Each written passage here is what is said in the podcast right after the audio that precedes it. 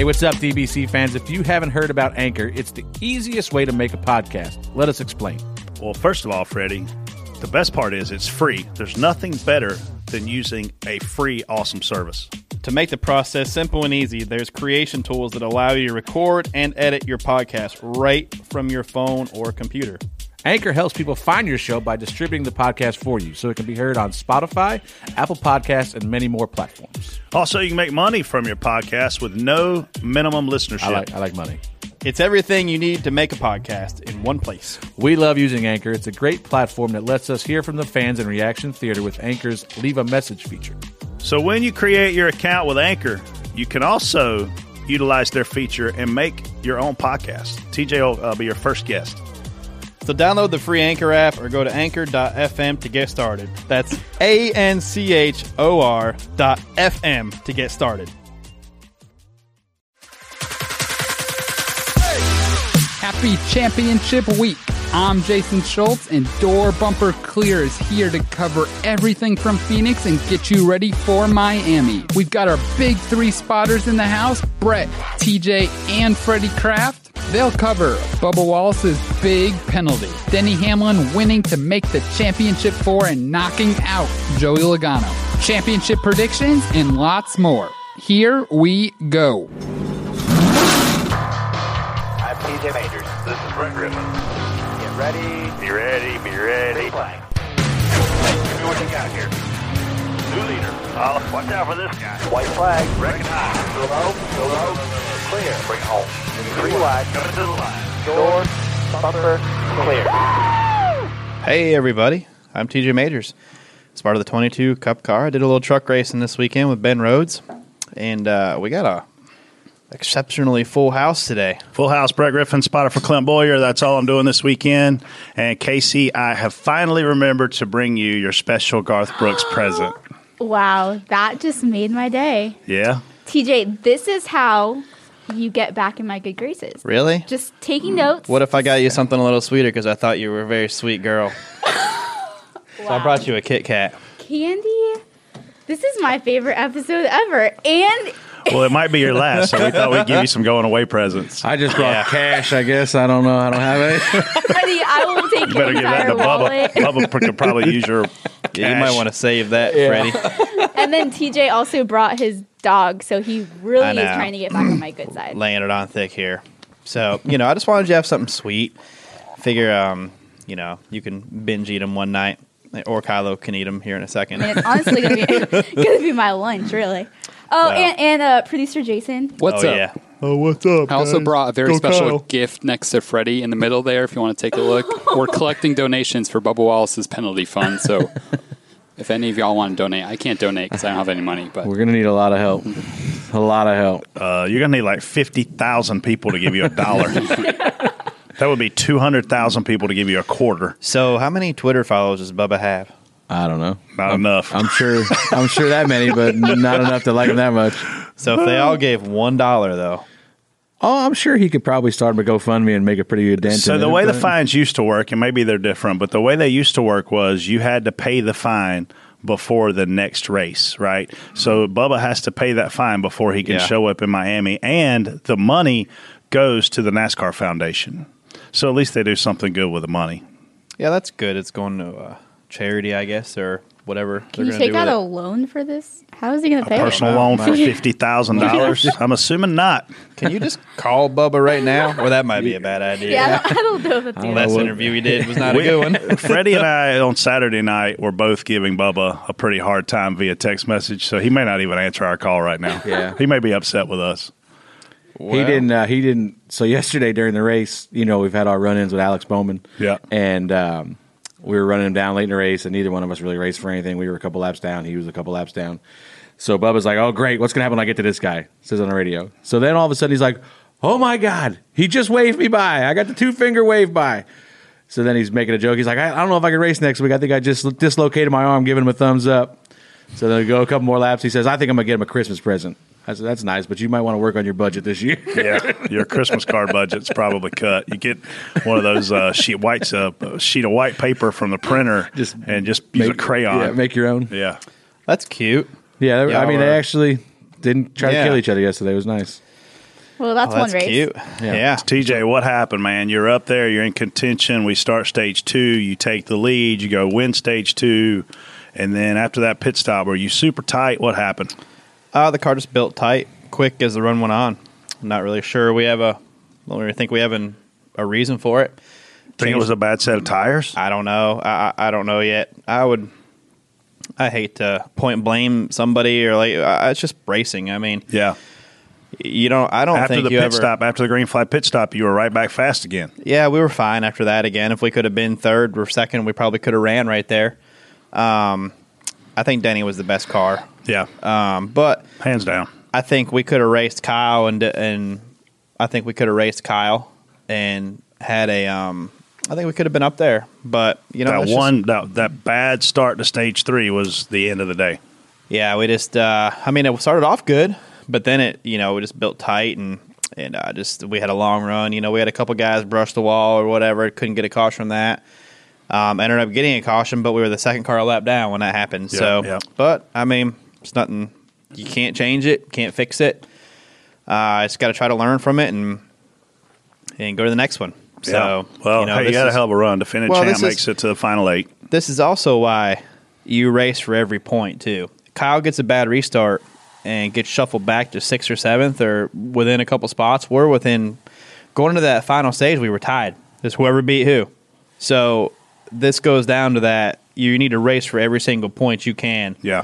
at any point. If you can get a point, you need to do it because you never know what's going to happen. Bubba needs to race for every spot he can because he needs to make up fifty thousand dollars in Yeah. two weeks. Yeah. You'll have that. Yeah, that's. Uh, what do you think, Freddie?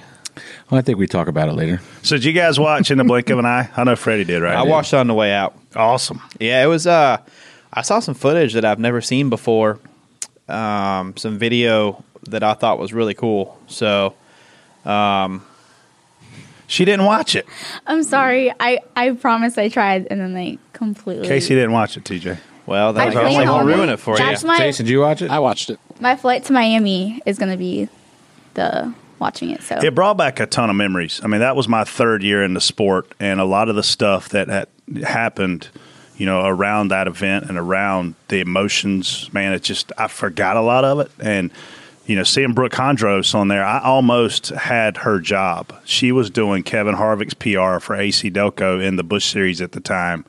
And I went and interviewed. I was doing Michael's PR for Band Aid and for Aaron's on the Busch side, and doing Elliott's PR on the Cup side for Citgo. And I went and interviewed. It was with Champion Sports Group, David Allen's group. J.R. Rhodes was there, and uh, I interviewed to do Michael's Cup job. And after they went back and, and debriefed, they came back to Brooke and I, and Brooke was literally the biggest mentor I had in the sport at the time from a PR side. And they offered her the Cup job with Michael and wanted me to come do Kevin's AC Delco stuff. And Brooke did not want to move up and do Michael because Michael had a really tough reputation of being a hard guy to work with. And she said that point blank in the documentary. And I text her and I was like, wow, you were brutally honest about that. And I forgot that because it was 20 years ago. And, and probably the thing that stung the most is that's the first Daytona 500 I'd ever spotted. I ended up that winter going to work for Elliott directly instead of the, the Kevin piece. And I was texting with her after the race because she had won the race. And I was like, it's awesome. And I'm on I 95 driving north, uh, probably getting close to Jacksonville. And I get a text from her, and it literally said he didn't make it. And I thought she texted the wrong person. And I text back, I was like, what, what do you mean he didn't make it? And the next two words were Dale Earnhardt. And I had to pull over on the shoulder on I 95. Like, I, it's one of those things where I remember where I was when the Twin Towers went down. I remember where I was when I found out Michael Jackson died. And I remember exactly where I was when I found out Dale Earnhardt died. And, and watching that and watching Michael's battle, Dale Jr. talking about it, Richard Childress talking about it, Mike Helton, Richard Petty. That's a badass documentary. Those guys did a great job. Yeah, I, I couldn't believe how open, like you said, how open everybody was. Like Darrell talking about how just plain pl- point blank saying he wasn't a very good brother to Michael. You know, like Yeah. he was very selfish at times, and and then like you said, Brooke talking about how he was hard to work with and wasn't looking forward to it. Um, I didn't realize how close he was with the Pettys, where he actually you know lived with Lived with. Kyle and Richard. Yeah, Yeah. so I, you know learned a lot. Like you said, awesome documentary. Definitely pulled at the damn heartstrings a little bit there. Yeah. just watching you know, all the emotions them guys went through.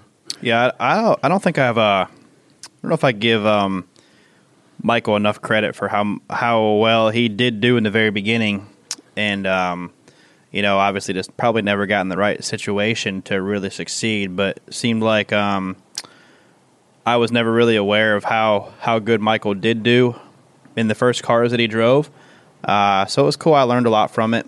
Um, but yeah, it was. Uh, I never knew, you know, that he called Darrell, and you know, I'm not trying to ruin this for you, but you know, and Darrell was like, "Hey, you might want to find something else to do." So, Yeah. Darrell did not help him early on. And, and I remember Michael Yeah. telling me those stories on airplanes. I mean, I used to fly into Alabama to go to his in laws, Buffy's mom and dad's house in Mobile. Like, I mean, I spent a lot of time with the guy, and I literally texted him after I watched it, and I said, Hey, thanks for being a mentor to me, a friend, and, and at some points in my career, a boss, right? I mean, I worked for him three or four times, and you just you, you see that guy breaking down emotionally, and he looks so young in those videos. You know, and I mean, at that point in time, man, he was training to run a Boston Marathon. He did run the Boston Marathon. Like, you just you forget all those things that he overcame. He went 0 for 462 and didn't give up. Now he's- then he was one for 463. Yeah, Yeah, I, I will. Um, I think the biggest quote that I remember from the movie was, um, you know, on the passing, he he was like looking down, like maybe this is a,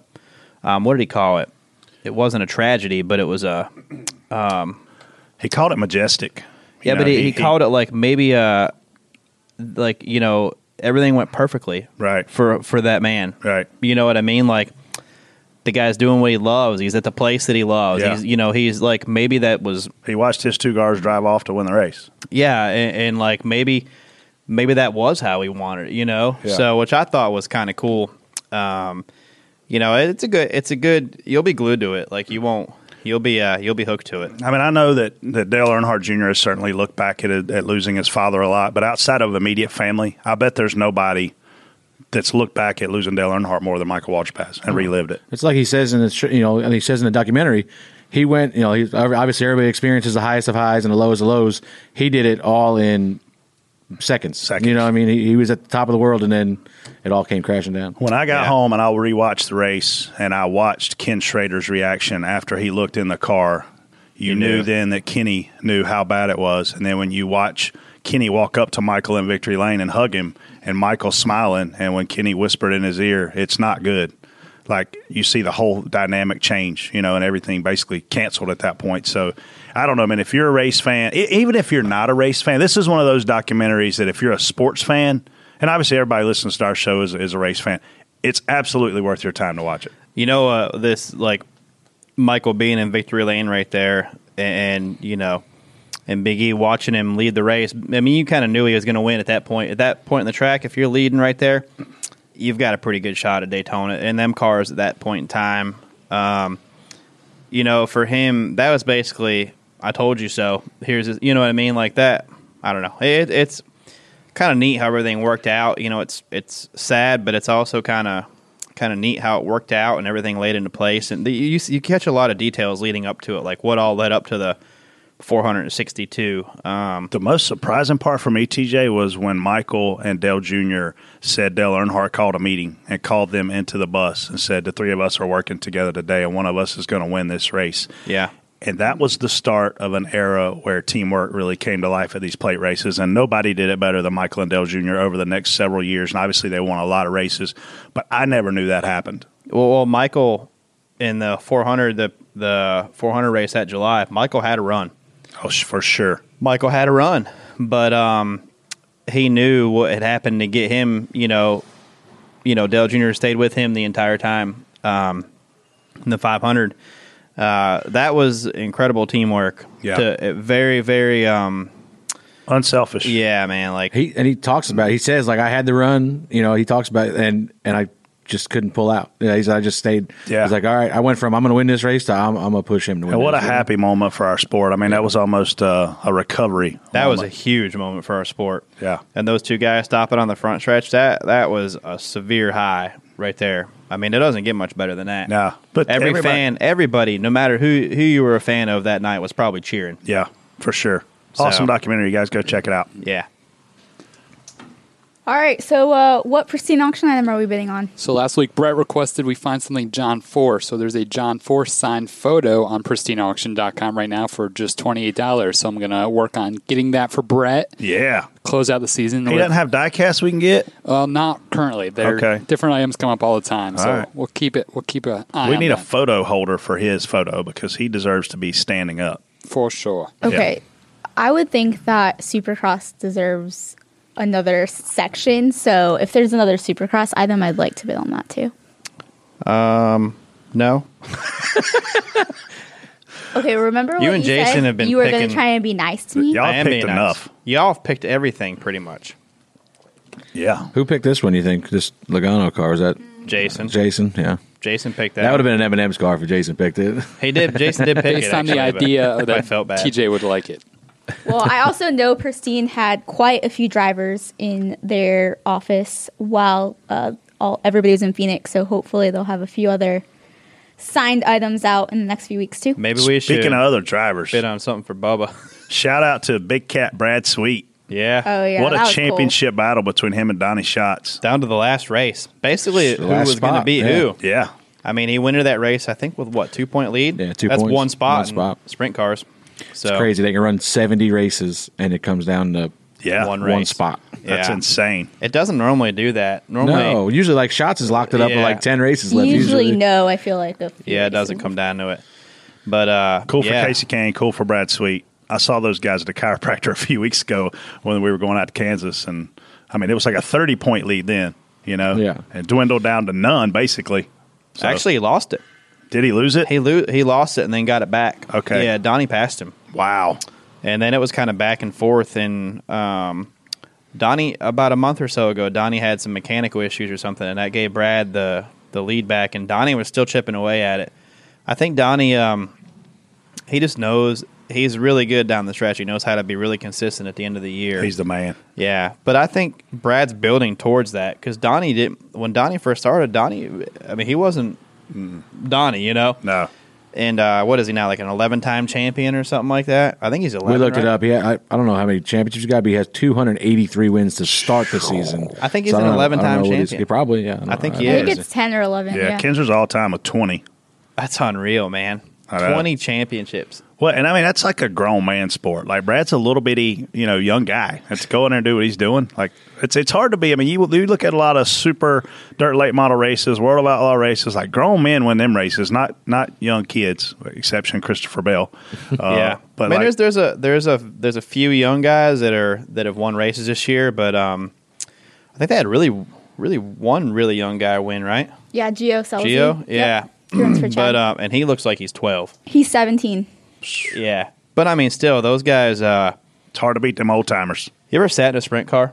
No, Oh, we you need to make imagine that, happen. No, I mean just that. I mean that left rear tire is literally like right I don't, here. man. Like, I, I, even any of that stuff's crazy. The, the open cockpits like that. they're drive into the corner crazy. in that car and basically know that you're not going to lift and you're going that fast, it's like yeah. so. I think kahunas. yeah, it's awesome.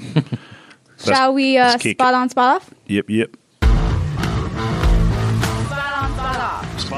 Spot on. spot off. Spot off on the question. spot off that. I'm going spot on. You like it. Spot off. You don't like it, and you say why either way. First topic NASCAR fines Bubba Wallace $50,000 and 50 points for intentionally bringing out the caution at Texas. Jason, you want to read that quote? Bubba said, I learned from Brad and Joey. Until they do anything, no, I'm not worried. I'm not the only one to do it. I'm racing for myself, not for Larson, not for Chevrolet. At that moment, for myself, from going multiple laps down. Spot on, spot off. Brett, what you got? Well, the, the the little thing says NASCAR fines Bubba fifty thousand and fifty points for intentionally bringing out the caution. That's not what they fined him for. They fined him for running his mouth. All he had to do was what Joey Logano did, which was not say anything. And here's my thing: like everybody wants to say, this is on Bubba. This is on Bubba. I've managed a Cup Series driver before. This is on Bubba's management team. This is on Bubba's PR person. If they didn't have him prepped and mentally ready to be asked this question that Dustin Long asked him about, that's on them. So clearly he screwed up. He's the mouthpiece. This is ultimately his responsibility, and he got way too cocky with his comment. but he has a support staff around him that probably makes a lot of money for a reason. They didn't have his talking points ready. Spot off. Big fail. I'm spot off, but I think once you get to the cup level, you've been you should be schooled enough by now to know what you should say and what you shouldn't say. Um, this isn't you're no rookie. You know, I, you've been you've been through plenty of interviews, plenty of things. Um, yeah, just I, I spot off. You can't just don't talk. I don't know. It it was getting ready to be swept under the rug. It was already swept under the rug. So it was over. If they were going to find him, they'd have already find him. yeah, I don't. Uh, I don't know. Just be quiet. I guess. Freddie. Well, Spot on. obviously, I'm spot off. I feel like this is de- definitely going to negatively affect my Christmas bonus this year. I don't.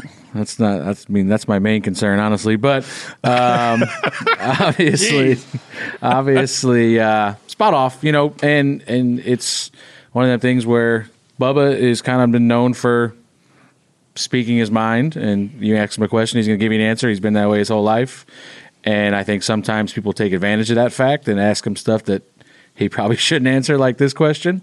Um, but like we always say, like if you've ever been in any kind of situations, deny, deny, deny. Don't ever uh, admit to doing anything wrong. Remember that song? It wasn't me. Shaggy. Shaggy. Say it wasn't Um, you. But Wasn't yeah, he? like obviously, you know, you, you can't. He kind of pretty much sat there and smirked and kind of dared them to do something, and They and- did. and they did. Yeah. Unfortunately, you know, and there's other guys that have said stuff like, you know, Kyle in his quote, Larson admitted to bringing out a caution, but he also didn't go ahead and say, well, what are they going to do to me about it? You know what I mean? So, you know, it is what it is. Obviously, I don't think it's going to change anything. They're not going to ever. They're still not going to penalize guys for spinning out. You asked just- for this. Yeah, if you you just can't you can't say what are they going to do. It's as simple as that, really. yeah. Next one, Denny Hamlin wins penultimate race to knock out Joey Logano from the championship four. Uh, Blaney, Larson, and Elliott were also eliminated. Which, by the way, Jason, I hate that word. So I just put it in there to make sure we talk about it. Joey Meyer tweeted it this week, and I forgot to put it in last week's show, but this was Phoenix was the penultimate race, just a heads up. Penultimate. all right, well, TJ, spot on, spot off. Uh, spot off.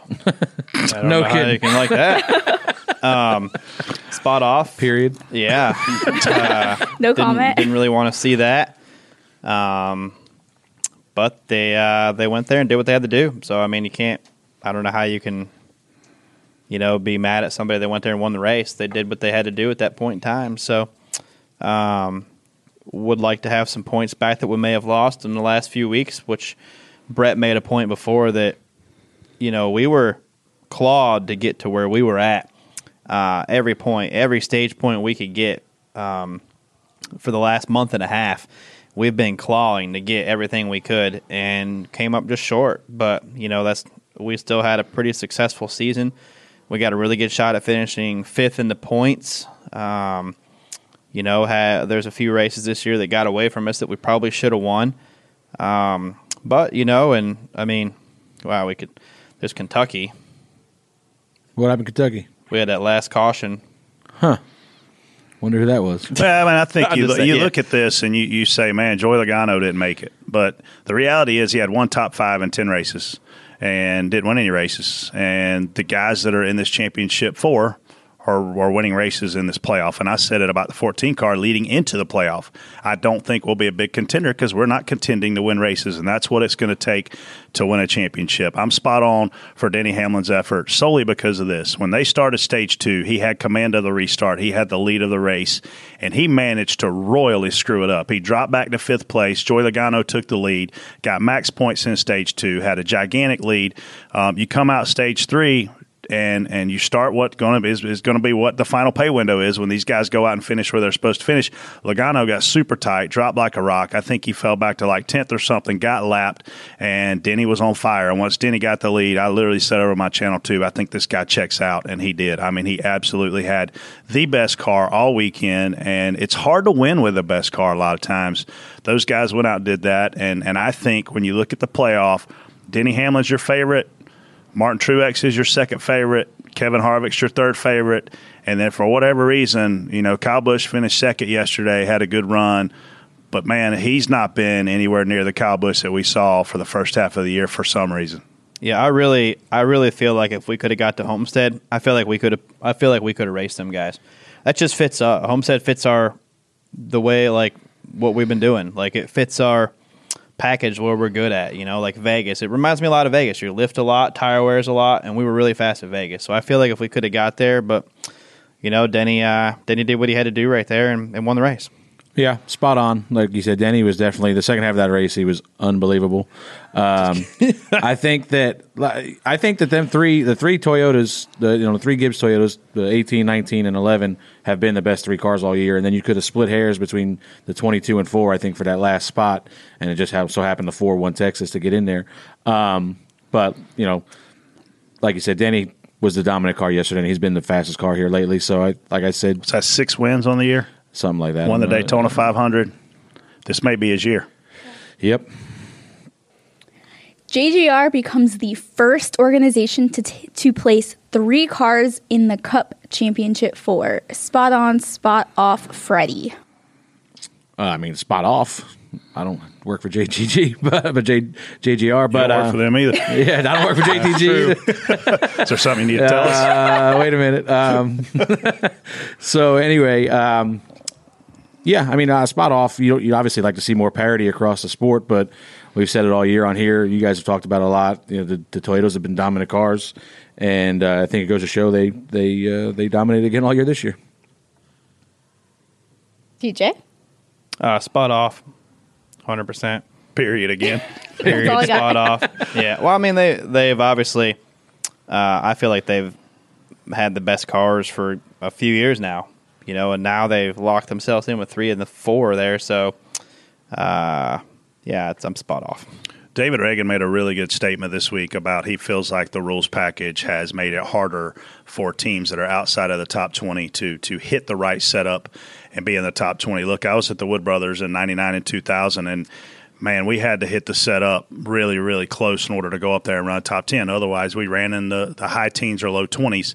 And this package does not allow teams to go and do that. Like TJ is going to tell you something different than what I see on the racetrack, what David Ragan has seen on the racetrack. We've said all year to Freddie's point that if you're not in a Toyota, it's almost like you're at a little bit of a disadvantage. And I think seeing three out of these four guys being in the final four certainly speaks to that. You know, Chevrolet switching cars again.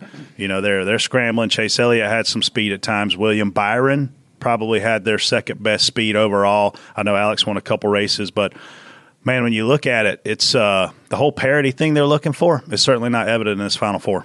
Do you think it's a, a good or a bad thing that they have three cars for themselves? Man, I think it's a great thing. I mean, you got a seventy-five percent chance to go out and win the race, and am I and to win the championship? In my opinion, you know what? I guess ultimately it comes down to it, it's still going to come down to track position. We're still going to see guys ripping the top. We're probably going to see a little bit more fall off than we've seen out of the tires, just because Homestead is a lot older abrasive surface. Um, but man, I don't know if, if you're Joe Gibbs, you got to like your chances, right? Yeah, I seen a quote from him this week or yesterday or last night, I guess it was, talking about how they're not going to share information this week. Like those, he's not expecting those teams to work with each other. I just don't know how, if that has any and negative then, then- effects. And then Denny's crew chief said that's not. We're going to approach this like we approach every week. So, look, Joe Gibbs is obviously a master of assembling the right people on the football field, in the business world, and in the racing world. I mean, it's it's, it's Those- pretty crazy Those what he's three achieved. cars, they know what they're going with already. yeah, They know what they're doing. They know what. There might be a there might be a one little update for all the cars that they found in the wind tunnel somewhere at some point in time. They might be scrambling to get that done, but all all three cars will get that. Um, but as far as setup wise, you know, every crew chief's a little bit different. You know, they're, but they're going to go with what they think is going to be right. Uh, I mean, you don't get into the championship for running someone else's setup the whole time. You know, you, those guys are all pretty good. So Kevin Um, Harvick and Denny Hamlin. I'm sorry, Kevin Harvick and Kyle Busch, in my opinion, are two of the best drivers in our sport to only have one championship. Denny Hamlin is one of the best drivers in the sport's history to not have any championships. Martin Truex and Cole Pearn.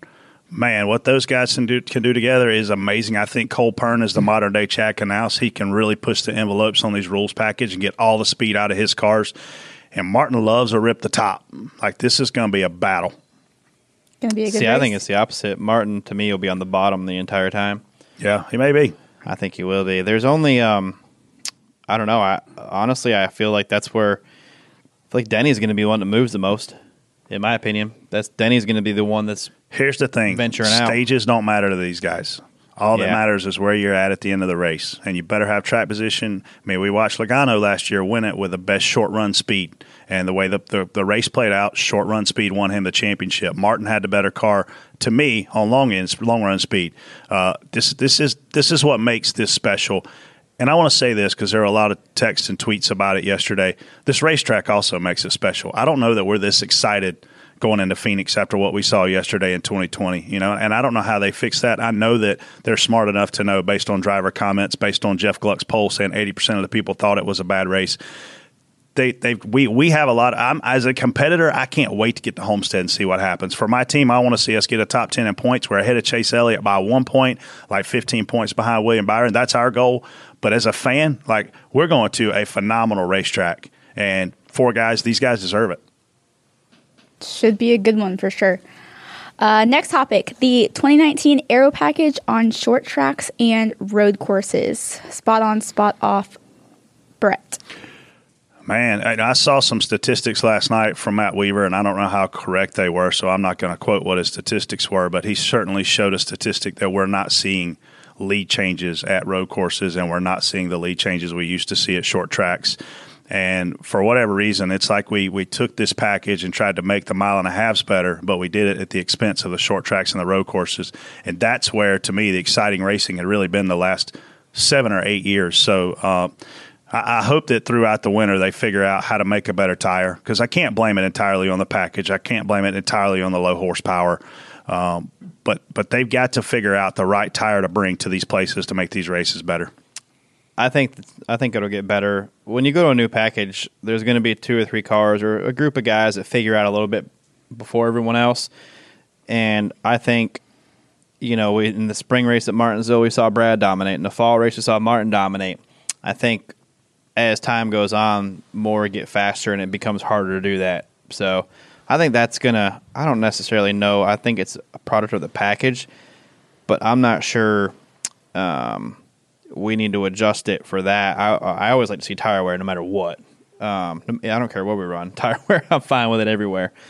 But uh, you know, I think there's, I think it'll get closer as we run at short tracks. Eh, short tracks, at least mile and a half, totally different story. Yeah, I mean it's spot off. It's undeniable that this package has negatively affected short tracks. I think you know. I mean, Weaver did whatever he tweeted last night. I want to say it was like you know, even if it was a little bit off, I think it was ten lead green flag lead changes across all short tracks and road courses this year. Yeah. for the season.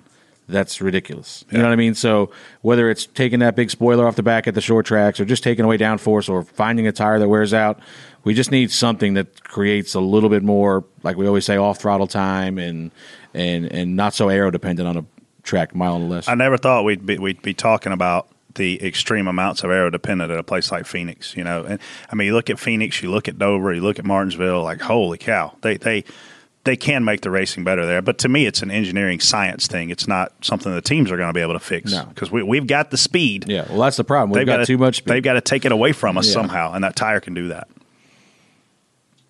Last one. Ryan Blaney says the 2020 championship will be uh, championship race at Phoenix. Can I say that again? Sorry. Ryan Blaney says the 2020 championship race at Phoenix will be a letdown if it's like this next year. Spot on, spot off, TJ. Uh, I think he's right. I mean, right now, from what I saw, I think um, we have some work to do there. I don't. It's just so hard to pass. Um, really, really hard to pass. I did. It was kind of cool to see cars swing up and and you know hit the grip in one and two and turn down, but I think it comes back to what Brett just said a few minutes ago. We need tires that wear out. We need stuff. We need comers and goers, and um, we don't have any of that. You know, we don't have any. Uh, nobody. I mean, didn't Denny win the race on two? Yep. Denny won the race on two tires. How many were on his left? How many were on his lefts? Two two cars were on two tires. Everybody else was on four. Yeah, but how many? How many Uh, laps were on his left? That probably- whole run, probably right? about- 50 or Oh, 60. dude. Yeah, I mean, it, it was See yeah, that? for sure. that should happen. Like it, it should be. a no brainer that if you run 50 laps, if you stay out, you're gonna you're gonna have your hands full. Yeah. You know, so um, yeah, I think I think there's some fixes that you know put the put the ball back in the team's court, make us manage our stuff. When you see a guy like Ryan Blaney, who had a great day yesterday, had a good finish, right? Yeah, he did really good. when he gets out of the car, he should be telling you how much fun he had and how, how excited he is to come back there in the spring and run that track again. And even though he's not didn't make the final four, like he can't wait to get to Homestead, and he is saying negative things about your championship track next year. To me, that needs to make a fire alarm go off in the NASCAR building at the R and D Center in Concord, and in the the big office in Daytona, and in the offices downtown in Charlotte. They need to hit a button and go, "Hey guys, what are we going to do? Fix it." spot off just for the fact that Ryan could have made this a pretty interesting race yesterday on that last restart when he had the bottom and, and I mean he did the right thing I think by not just going in there and Dooring him. dooring him but you know I, I think that I mean short of them throwing a competition caution would tend to go next year and and you know having a crazy restart and Which I don't want to see. no you don't want that that's what happened they had that the Martinsville late model race for years That's why Carl And Edwards it- left the sport. yeah and They- it turned into a nightmare I mean, so like- hey, like- switch the roles. Put the 11 in the 12 shoes, and what happens then? Oh, 11. I, I could not believe that the 11 gave him the bottom to begin with because I figured who's ever down there, especially I told Bubba we'd come up there like, you know, everybody cycle through pit, and I'm like, oh boy. I said 11 and 12 on the front row with Homestead on the line. You like, think it was because if Denny took the top, two things. Number one, he could potentially lead on the PJ one for grip, but number two, he knew he had his teammate behind him because if he takes the bottom, Kyle makes it three wide quickly and and one and two. Ugh, yeah, you're in trouble. yeah. Yeah, I don't. I, I think you picked the top based on your teammate. I really do. I think you pick the top just because if you know that Get pinched down. if you anytime, and this is mostly a mile and a half and higher, but uh, you know Phoenix is creeping that way now. Your right rear quarter panel. If somebody gets there, Oh, yeah. you're in trouble. By, You're in big trouble. That's how no Denny. means, that's if- how we got Denny on the restart. We got outside of him in the dog leg, and we ended up going from like fourth to the lead. Yeah. If, So- if you can guarantee me that I'm going to get through turn one clean, I'm obviously taking the top. But I'm also questioning the fact if I want to give the guy on the bottom the opportunity to door me Run he's up. racing for the same thing I'm racing for. You know what I mean? Yeah, It but if just- you're coming out of that dog leg and the guys on your outside on you tight, you're done at that point. You either I don't I just don't think you can clear the guy because we're you the don't start. have to clear him. Remember Ryan Newman? yeah, but yeah, I mean you can't take that risk now. Why not? Ah, you got not a high. That's risky, man.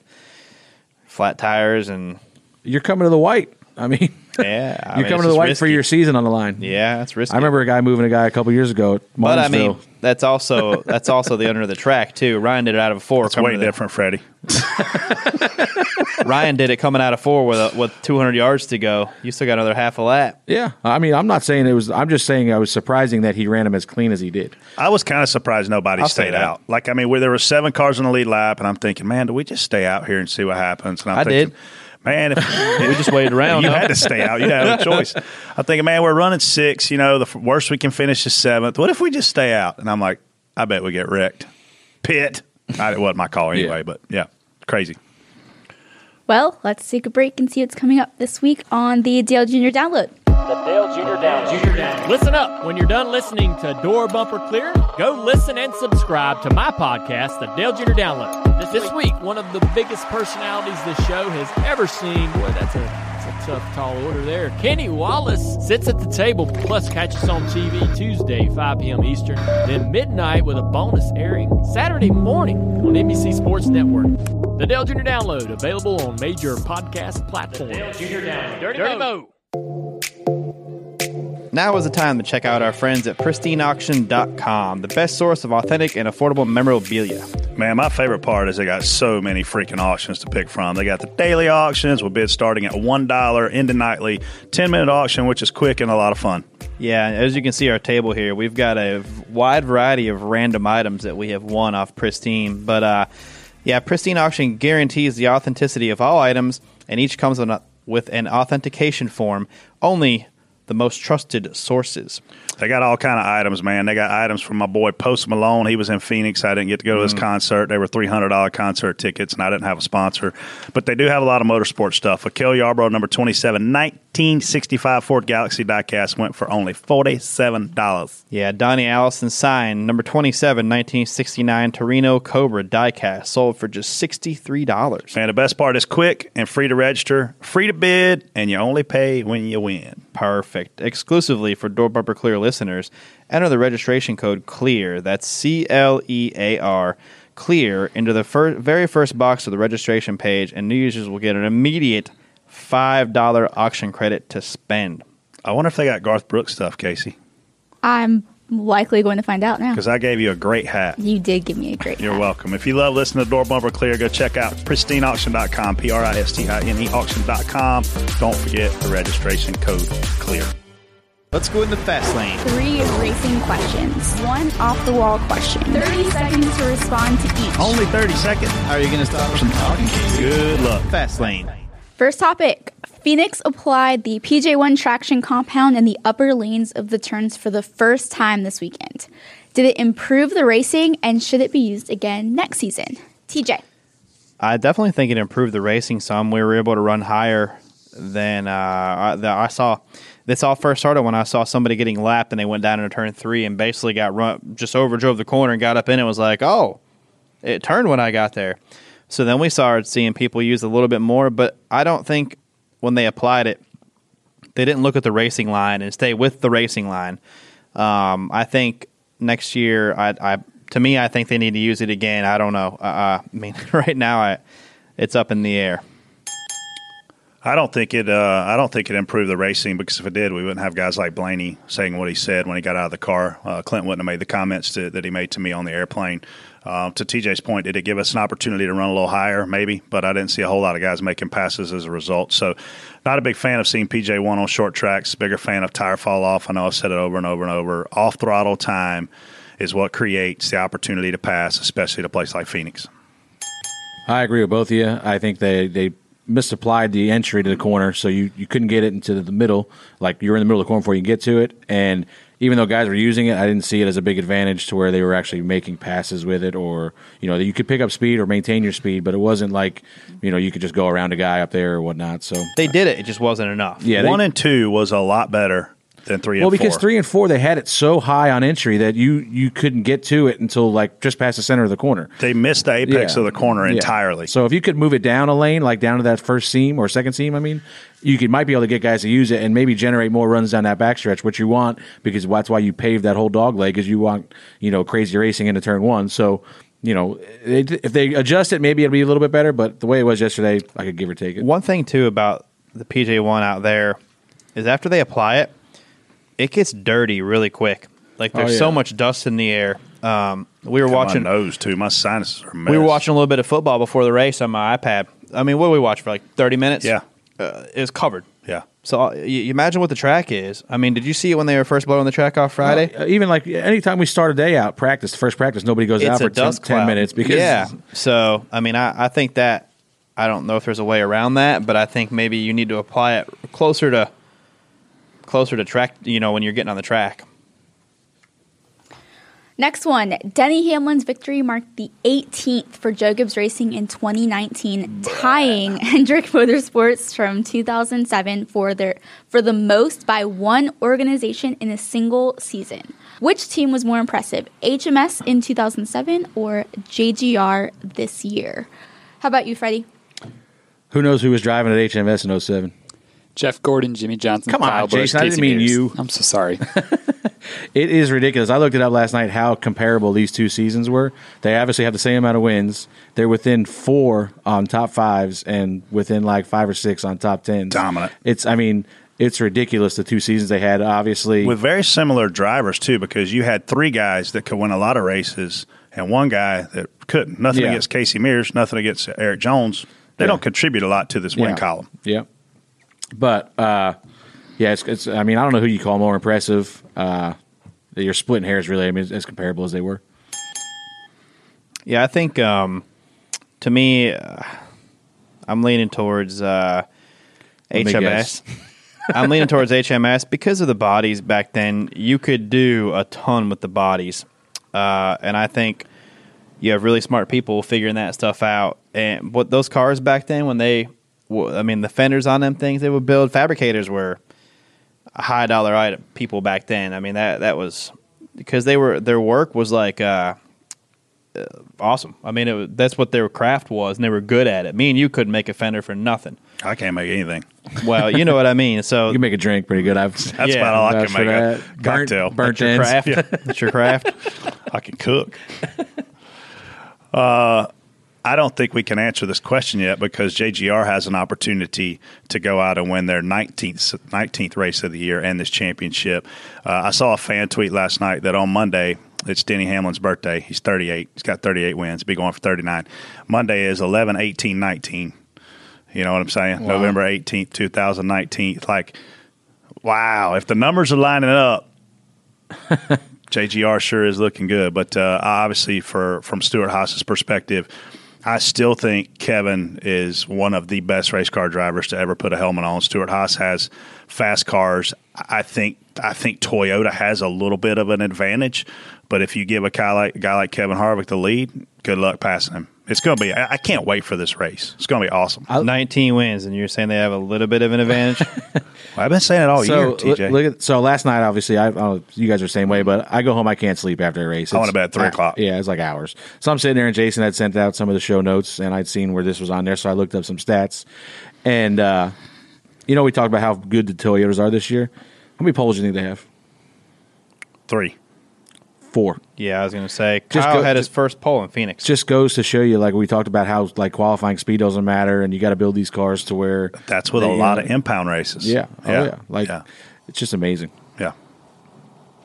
Next one. Homestead, Miami has long been considered the best one and a half mile track on the schedule. How do you think the 2019 Aero package will impact the racing on Sunday? Brett. Man, I'm doing a, a thing for the racetrack down in Homestead. They want me to come on and do something with Reddit, and I'm not exactly sure what all it is they want me to do. Uh, but they want me to do like a Q&A with Reddit on Friday afternoon before practice starts. So I've agreed to do that. But when we were debriefing on this whole concept, I was like, hey, man, like, you know, I don't, there's a lot of unknowns for us going into Homestead. We've never run this package. We've never run this low of downforce. Like, I don't, I, can't really go back and watch a lot of film and speak to what I think is going to happen. Do I think we'll end up starting the race on the bottom? Yeah. Do I think as the run goes on, we'll rip the top? Yeah. But I don't know exactly what's going to happen. Like there's as many unknowns, which kind of makes it exciting for me too going in this final race. I mean, when you look at the mile and a halfs, Atlanta and Homestead are super unique, and I think that that that makes this just a guessing game for what we're going to see out there. I think the beginning of the year I was pretty skeptical of this package at Homestead just because of the fact that I didn't think we'd ever see anybody get up against the wall with this deal and, and rip the top. Now seeing a couple tracks where these guys have gotten up there and made that work, I'm a little more optimistic about it. Um, I still think you'll see guys like you said start at the bottom because just you're gonna be wide open probably the whole way. Just the only thing I hope for is we get to the top and we see this tire wear that we've seen in the past there. Yeah, it's all down to tire wear. Uh, I don't think you're going to run wide open for. Um, I don't think you're going to run wide open for very long. I think you might get a. I don't know how many laps, but man, it's hot there. They're those tires. If they wear like they have been, I mean, you, you're lifting. I think. I think you're going to lift a lot, and the the tighter you have to turn the car, the lower you run, the more you're going to be out of the throttle. So I think this builds in different um, variations of this is going to bring out the Kyle Larson. Once that top comes in, here this guy comes. You know, is the risk versus the reward for a guy like Denny or Martin? Um, even like us last year, we decided before the race we're in, we can't run against the wall. We hit the wall, we're done. So you know, you, you got to manage that. So um, I don't know. I think it's going to be exciting. Uh, This reminds me of Vegas. Uh, guys move up at Vegas. You got some guys that could run way up, some guys that couldn't. Uh, the spring race at Vegas, we ended up right against the wall in three and four. Well, the way the truck races are, the first stage and the second stage, we won't see green flag pit stops. Cup Series, we, we probably will, right? So when you look at last year's Xfinity Series championship, Cole Custer and his team gave it away by staying out too long on a green flag cycle in the last stage of the race. The Cup cars, we're going to have to pit throughout the night, right? So it'll be very interesting to see who has the best pit strategy under these green flag cycles, too. Now, look, we may not see a green flag flag pit stop uh, if the yellows fall right. But I can't wait to see once again. That's a big tricking point because if we see that fall off, TJ and Freddie are talking about that guy that short pits, man, he can make up a lot of time in literally one lap. Yeah. Yeah, but the fall offs, your fall offs quicker though, and if that guy can move, this is why which make what makes Homestead awesome. You're not stuck on the bottom. You're not stuck in the middle.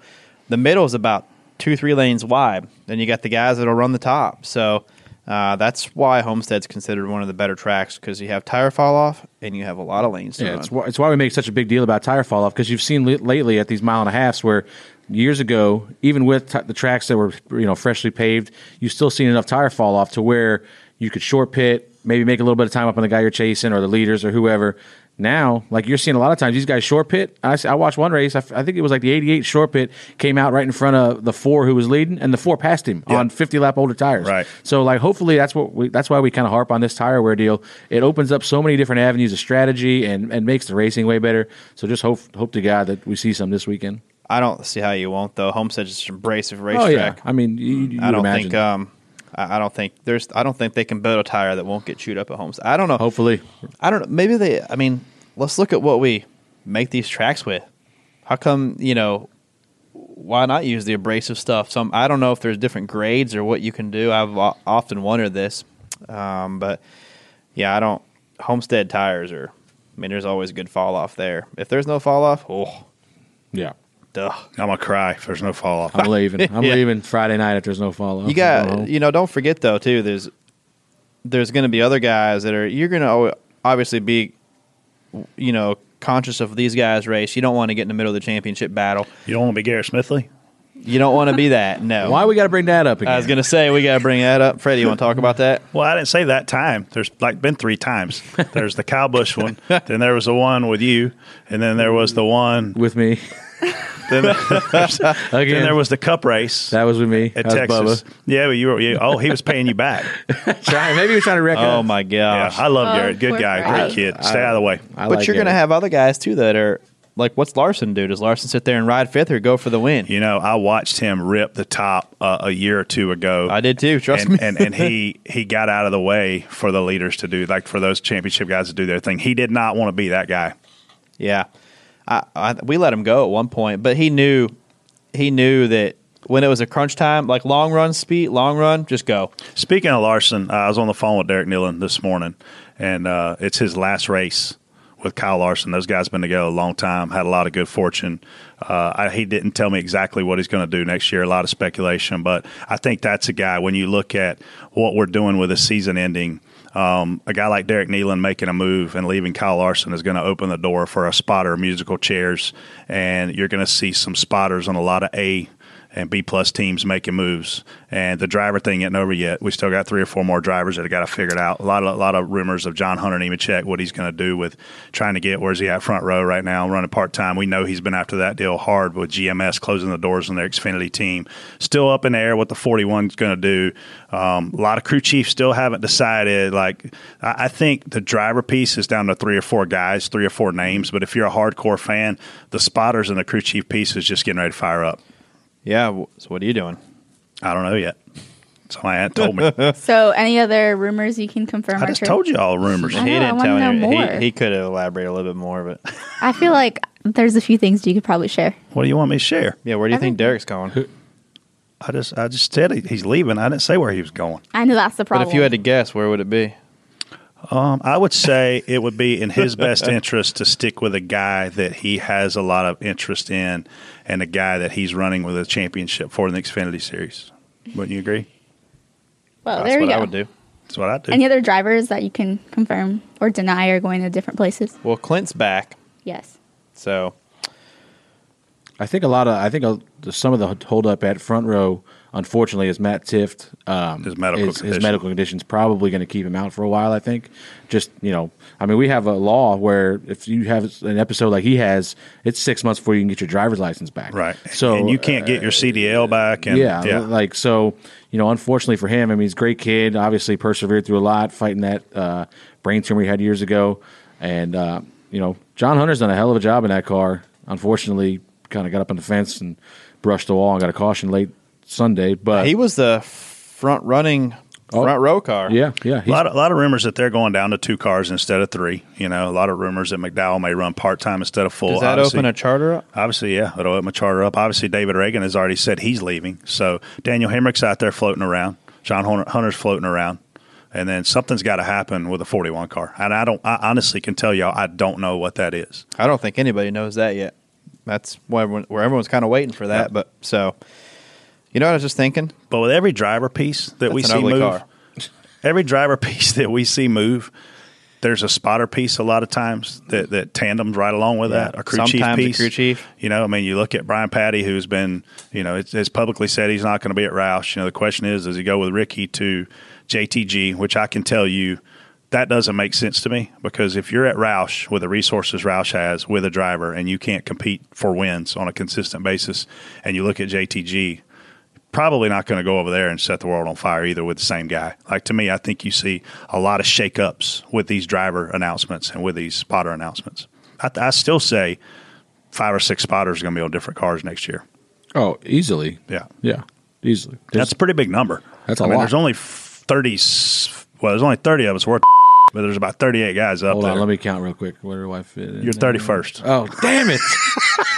Are you leaving Bubba for Garrett? no, I'm gonna. uh, I think I'm gonna stick with old Bub.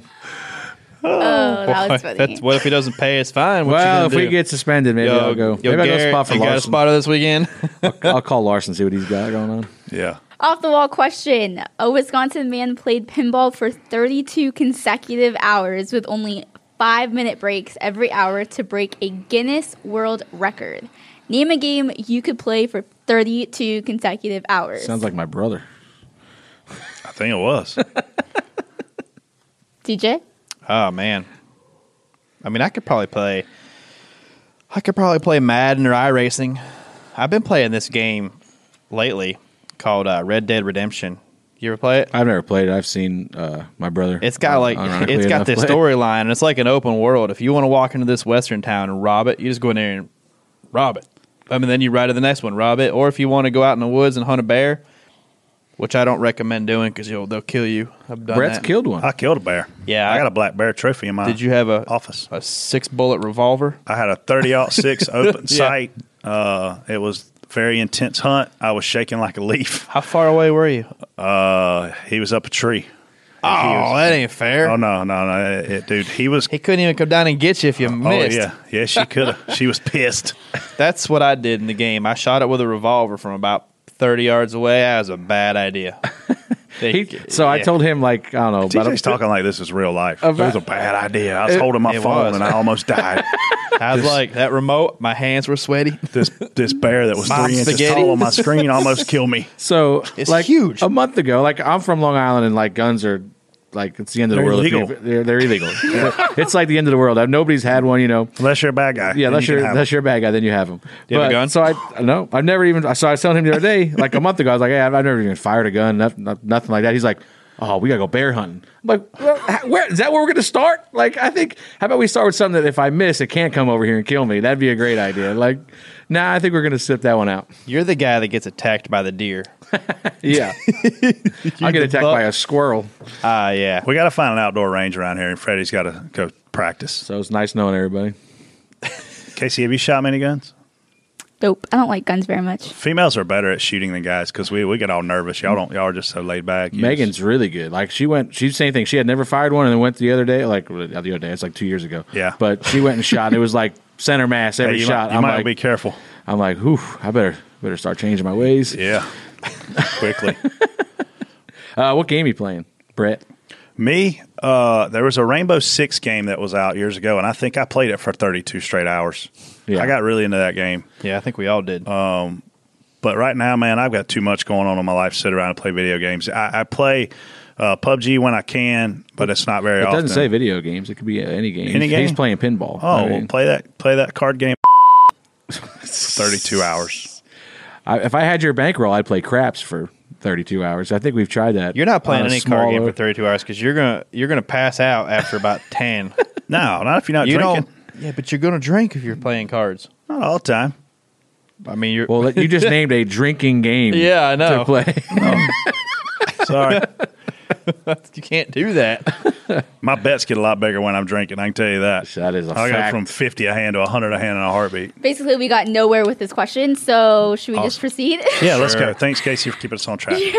Enjoy your hat. What is OfferPad? We're the new way homes are sold. We're your online home buyer. OfferPad is the modern selling solution with a human touch that lets you skip all the traditional headaches. Selling to OfferPad means no showings, you pick your closing day, and we'll even move you locally for free. Go to OfferPad.com, enter basic information about your home, and the next day we'll send you a great offer. It's free and there's no obligation. We want to buy your home. So request your offer today. OfferPad. Move freely. OfferPad.com is the easiest way to buy or sell your home. And there's a chance that we may be able to get Bubba Wallace to list his house this week with OfferPad.com. There's a chance he's going to need to walk away with a good cash offer that he can get the money, TJ, within 24 Yep. hours because by Friday, he's got $50,000 he owes. Yep. So, Bubba, all you need to do is uh, visit offerpad.com and fill out a quick form about your home and your check and check your email in about 24 hours, which is plenty of time before Friday To uh, receive to your receive your offer. You can be flexible with your closing dates, Bubba. We can give you a solid month here. You can sell now, get the cash, and then we'll move you in 30 days. And, and Freddie's going to Yeah. be kind enough to uh, come over with my brand new pickup truck, and we'll load the back of it up, and we'll help move your stuff. Yeah, what's not to love about living with Freddie? So uh, if you if you have used OfferPad already, uh, tweet us and let us know. Uh, you can tag Bubba as well. All right, Ask DBC. Fine. First one is from Corey H1234. A MLB It's team. one, three, two, four. They make glasses for that. Yep. I do need glasses. Also, eye bad. exercises as well. I'm, I'm so sorry, Corey. Uh, and a So MLB mean. team goes to the World Series. They jump up and down and spray champagne. NFL team goes to the Super Bowl. They spray confetti, confetti and celebrate. but when a NASCAR driver advances to the Final Four, there is no celebration, no excitement, and they seem angry. Why should a fan get excited? I hate to tell you guys this, but it's because of the intensity level and it's because of the focus. They're excited, uh, but they know what that next race means. And you, you almost celebrate more earlier in the year by winning a race and qualifying for the playoff. Like these guys are, they're still in business mode. There's nothing for them to celebrate yet. Denny doesn't have a championship. These other guys want to win too. I can totally get where this fan's coming from, but man, it's still business for seven more days for these guys. Yeah, I don't. I mean, every all these elimination races are game sevens. Like they're all game sevens, and man, you're just uh, being a part of one. It wears you down. I mean, you're it's stressful when you're running that race. I mean, you know how it is. Yeah. I mean, uh, there for a while Sunday, I'm like, okay, we're going to be good here. We're good. We just need to hang out right here, see where we're at. You know, lap 275, see what's going on then. Next thing you know, we're trying to stand a lead lap. Next thing you know, we're trying to be the lucky dog. So, I mean, there's there's a, it's very intense. It's an emotional roller coaster too. Like when you got lapped, well, what were you? What was going through your head? Oh man, um, try to set the next target. Who's who's getting ready to be lapped next? And I looked up there. Fortunately, it was a fast car, and I'm like, okay, what's going to be that 20? He's going to be able to hang there for a while. And And, uh, and he's Denny's teammate. Maybe he doesn't press the issue. Yeah, and Denny had such a big lead that there wasn't any real urgency at that point to go any harder. Than, because what if? What Except for the fact that he doesn't, doesn't like you and he wants you to be not on Well, the lead lap. it, the fact that if he's gonna, crew chief probably told him as well. Caution comes out late. Hey, I need to take care of yourself a little bit right now because I might not get four. So you're gonna want to save a little bit if you can. Yeah. Um, and there was no reason for him to press the issue. You're already lapping. You know, at that point in time, if we're the lucky dog, the more cars, uh, the more cars you lap too, the bigger the. You know what I mean? Like, it's tough, man. Like, just there's a lot going on. You don't want to be in that situation, but I mean, we've all you've been there, I've been there, and As a spotter, like I wouldn't have been, ex- you know, I wouldn't have been celebrating on the roof. I would have packed my radios up. I would have went to the plane, and when I got home, I would have had a bourbon to celebrate. And then on, you know, Monday, it's back to what do we got to do to win this championship? But like this, it's not a celebratory moment for us. It's I know that sounds weird, but it's it's really not. Next one from NASCAR Josh. The average age of the fi- final four is 38.5, and three drivers under 27 were eliminated on Sunday. When do you predict we'll start to see some of the next generation drivers making the finale? What do you think, Freddie? I, I mean, I don't know. Once these other guys get out of here, I guess you know the, it's been the same three or four guys. I think it's been the same three for the last few years, right? And then Yeah. it's the fourth guy's changed. Um, so I don't know. Hopefully soon. I mean, my guy's one of them under twenty seven guys. I don't know how we're not going to be very close to making the final four anytime soon, but um, you know, hopefully you'll see a guy like Larson get in there. Uh, Blaney, Chase, these guys are right there. You know, they're not missing it by much. William Byron, I think, is, is showed a lot of speed the second half of this year. He could be a guy that could contend next year. Um, so there, there's guys that are right on the verge, but you know, these these guys are tough to beat. They're there. They're there every year for a reason. Look, you're taking some of the best drivers, obviously, and you're putting them in the best cars. I mean, I, like that's hard to beat. It's hard to beat. But like Freddie said, though, if you look back, if you look back, uh, man, there was a point in that race where the top six or eight were all the top six were the guys trying to get in, and that group is not far behind. Um, and I don't, I don't think it's, I don't think it's that far off before you're going to see uh, like Blaney's gonna, you know, Chase. You're gonna have Chase there a lot. Um, you've got a group that that's creeping up there, and you're gonna see a lot of them in the future. So I think uh, it's gonna, they're gonna get more. They're fearless, um, aggressive. Uh, these guys right here, though, are they're smart. They're smart racers. They know how to last. Um, uh, I think one, you know, something was said earlier in the playoffs about the mentality, you know, how how you have to race smart. And I think somebody brought up the chase, right? And didn't wasn't it Joey maybe that said something about look, you you got to be mentally, you got, and it's true, man. I mean, I saw Chase have a couple wrecks, uh, but you got to know what you're doing here, and and these guys are very good at it. But it's cool to see a group like Larson, uh, Joey. I mean, these guys are going to be there soon, and they're going to be they're going to be contenders. So um, I think that's a, a positive outlook for the future. I think if you're a media person that has written an article about our NASCAR drivers that said when they get married, their performance dips.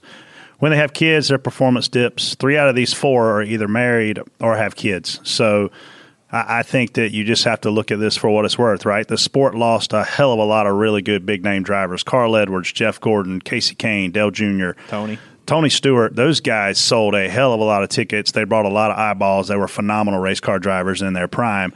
And when they got out of their prime, they hung up their helmet and they went went to do something else, right? Um, you know, these other guys right now, you just said they're 38 and a half on average. Well, guess what? They're still killing it. They're not going away anytime soon. You look at Kevin Harvick, he's a guy that could retire any minute that he wants to, but there's no way he quits at the end of next year and starts doing TV when he's still this hot. When you're hot and you're having fun, Jimmie Johnson, the exact opposite. Man, I watched him drive an extremely loose race car yesterday, had his hands full, wasn't competitive, really hasn't been competitive all year. At some point, he's going to look in the mirror and go, hey, I'm done. Kevin Harvick is not there yet. Now, look, you could take the Michael Jordan approach and go out on top, you know, but I don't see those guys doing that. I think they're still having too Yeah. much fun. They're still too competitive. They're still garnering sponsorship. And when they stop doing those things is when they decide to hang up their helmet. Fast cars help. Fast cars absolutely help. We do have a great batch of young guys, you know, and, and there's some talented guys in that group. There's some legacy guys. When you look at Blaney and you look at Elliott and you look at John Hunter, um, but guess what? They can't run with these guys week in and week out yet for whatever reason. All right, Casey, it's 144. You guys to get on out of here. Casey, where are you going? Oh, I have meetings, a lot of them. So back to work. Okay. Well, thanks for coming on all year Yeah. and taking care of us. Oh, hey, thanks. Maybe we'll do an off-season show. That sounds great. Thanks for not coming next week. The last Have show to of the year. Work. Last show of the year. You're just leaving. Freddie, you can co-host. You're Nah. leaving. You're, you're- you're Whatever leaving happened to the hey guys, can we record on Tuesday or Wednesday so I can make it? Well, She I doesn't have care. to stay until Wednesday. So unless you want to record on Thursday, We ain't got much to do that weekend. I mean, I'm down to record Yeah. on Thursday. So All right. we Well, can make it happen. We want to say thank you. We love you. Thanks, you look guys. amazing. You make us look a lot better than what we really are. TJ, Yeah. do you have anything nice to say? You're before I very leave? beautiful today. Thanks. I want a picture of your hat. Okay. Okay. deal. Thanks, guys. Bye, Case. That was Bye, a hell of a Casey. send off. Thanks, guys. How's your Kit Kat? Was it good? What? Yeah. I'm so hungry. Hell of a send off, Casey. Thanks to all the listeners. Thanks, guys. I'm out. Have a great See week, ya. everyone. Enjoy the off season. Be sure to tweet us. You guys are the best. Thanks. Is that better? Way better. Thanks. I don't know if it was genuine, but it was better. Not genuine. She gone. She grabbed her keys. Bye. Already given both those guys a T-shirt this Yeah. week, and then we have a very, very Hello. interesting review to read. On Apple Podcasts, we have a review from Daniel C3-88. He said, "Hey guys, I love the show. Amazing perspective from a side of the sport fans rarely think about. I got pulled over listening last week, and the officer saw on my dash screen that it was door bumper clear and started talking to me about how great your perspectives are and how funny the show I can, can be. Before I knew it, he said, "Slow down, enjoy the rest of your podcast. It's a good one this week." Dude, that's DVC epic. got me out of a speeding ticket. Thanks for the insights every week. I, he should have took a selfie with a cop and been like, "Hey, let's tweet these guys." We just sent them both T-shirts. So if you Daniel C um, three eighty eight, send me a message on Twitter at Hey Jason Schultz, and if the police officer wants to send us a message too, we can give them both a shirt. There you go. Guys, Casey's back. crazy. New host. Casey's back. Hey, Casey. Your hair, your, Why your don't hair you looks talk? great today, Casey. Oh, oh. Yeah, he's good. Sit. Sit. All right, we'll send those Apple Podcast and DBC question shirts out. Ready to make some championship picks for this weekend? Here we go. We can start in the truck series. The championship four: Ross Chastain, Matt Crafton, Brett Moffitt, and Stewart Friesen. Brett, who you got? Man, uh, I've never seen a guy in trucks give away more races than Stewart Friesen has, and and here lately he's put together two wins this year. A lot of speed, a lot of talent.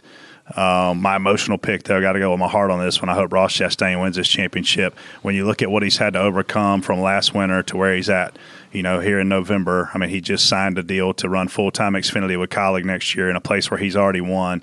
Finished second in his last race in that car. Obviously, has run well at these mile and a halfs in this truck. So, man, I think Ross is a great feel good story. TJ, who you got?